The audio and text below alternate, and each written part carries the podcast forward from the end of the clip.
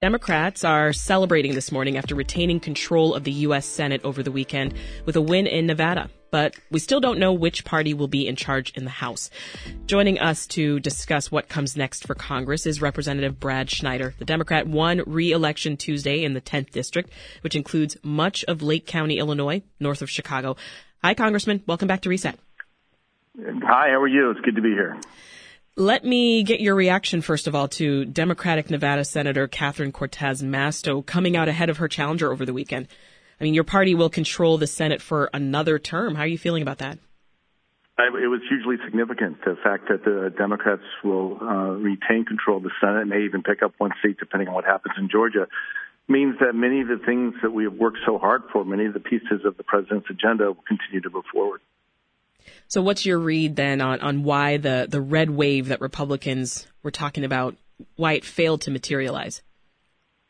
Well, I think what you saw in this election is that voters want to have representatives that are coming to Washington to work on their behalf. And uh, the extremists who were still questioning the 2020 elections, who were just basically saying burn everything down, lost their elections for the most part, especially when there was a Democrat uh, in the race most likely a member of the new Democrat coalition, uh, saying we want to get things done. We want to uh, work on building the economy, creating opportunities for everyone, uh, tackling inflation, but at the same time making sure that we're improving education, uh, addressing immigration, working on health care, the issues that we all talk about on a daily basis, and continuing the successes we had in this Congress of the CHIPS Act and the Inflation Reduction Act, et cetera.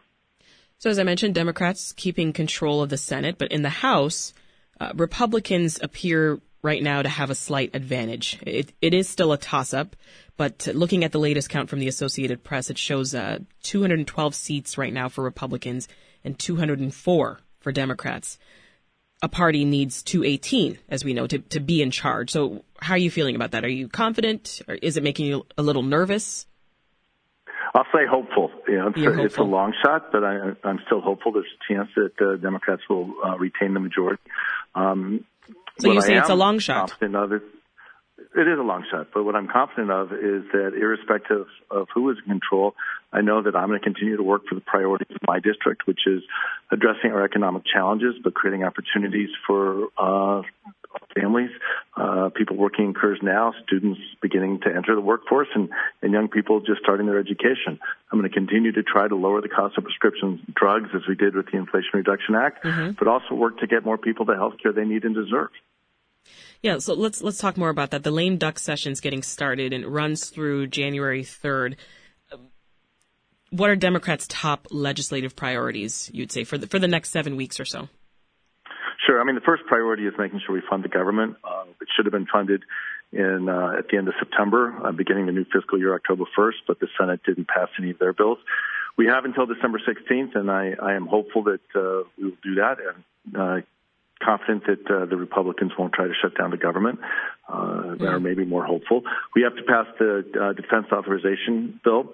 Uh, that's crucial. We have opportunities to address things like uh, marriage equality, uh, continuing to advance health care. I'd love to see us uh, uh, pass the child tax credit that last year, 2021, lifted half the children living in poverty out of poverty, having a huge impact, not just for the present, but for their future. Yeah, you brought up a good point there. Talk about how priorities might change for your party if Republicans do take control of the House.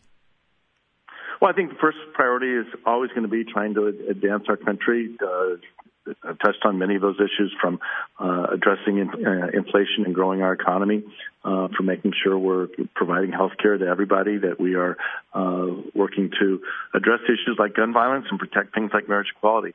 None of that changes. I think uh, if the Democrats uh, are in the minority, a lot of what we'll be doing is is trying to make sure that the extremes within the Republican Party, who have given fits to the Republicans themselves, um, can do as little damage as possible.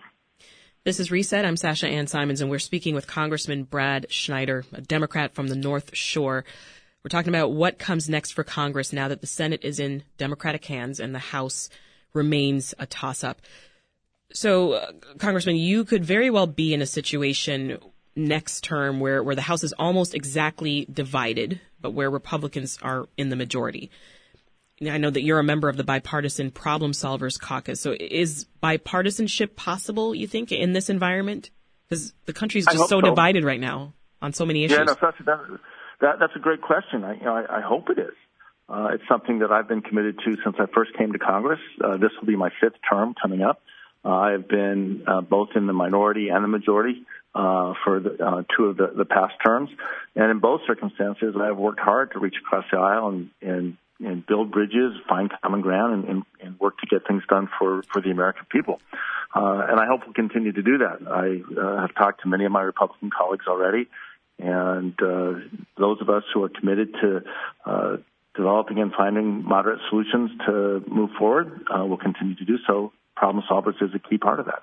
So let's say the, the, the GOP has control. What is your strategy as a Democratic congressman overall? Same as it's always been. The strategy will be to find those members of Congress, both Republicans and Democrats, committed to tackling the problems we face. Uh, problems with our economy, problems with our education system, with healthcare, with immigration. Uh, that's why the Problem Solvers Caucus came into being uh, in 2017. I was proud to be one of the founding members of that. I'll continue to do that, and uh, whether it's uh, Democrats um, with the majority or Republicans with the majority, that's not going to make a difference for my commitment to find common ground. Yeah you know, people have been calling what we're in right now election week, you know, given how many seats are still up in the air. At the same time, all eyes right now are on this presidential race in 2024. Before the midterm, there were murmurs in the party that President Biden shouldn't run because of his age and, and his approval rating. Do you think that the results have put that argument to bed? I, I think the results are going to be pr- pretty much focused on the who's going to run the House, and, and now the Democrats run the Senate. And I think as we look forward to uh, the next election two years ago, which uh, which is what we always talk about, but my focus is really going to be on the kickoff of the new Congress. Um, all those things will come into place, and uh, the president has done an astounding job in the last two years with a very narrow majority in the House and no majority in the Senate, just a tiebreak vote and and we passed uh, historic legislation from the Inflation Reduction Act to the Chips and Science Act, uh, and you can go down a, a long list of things. Um, I think you know, we'll focus on January, the new Congress coming in, and, and look at what's possible. Mm-hmm. And I think uh, all those things will shake out uh, with clarity in the months ahead. That's Representative Brad Schneider of the 10th District in the Northern Suburbs. Congressman, thank you so much for your time. Thank you. It was great talking to you. Look forward to talking again soon. Take care.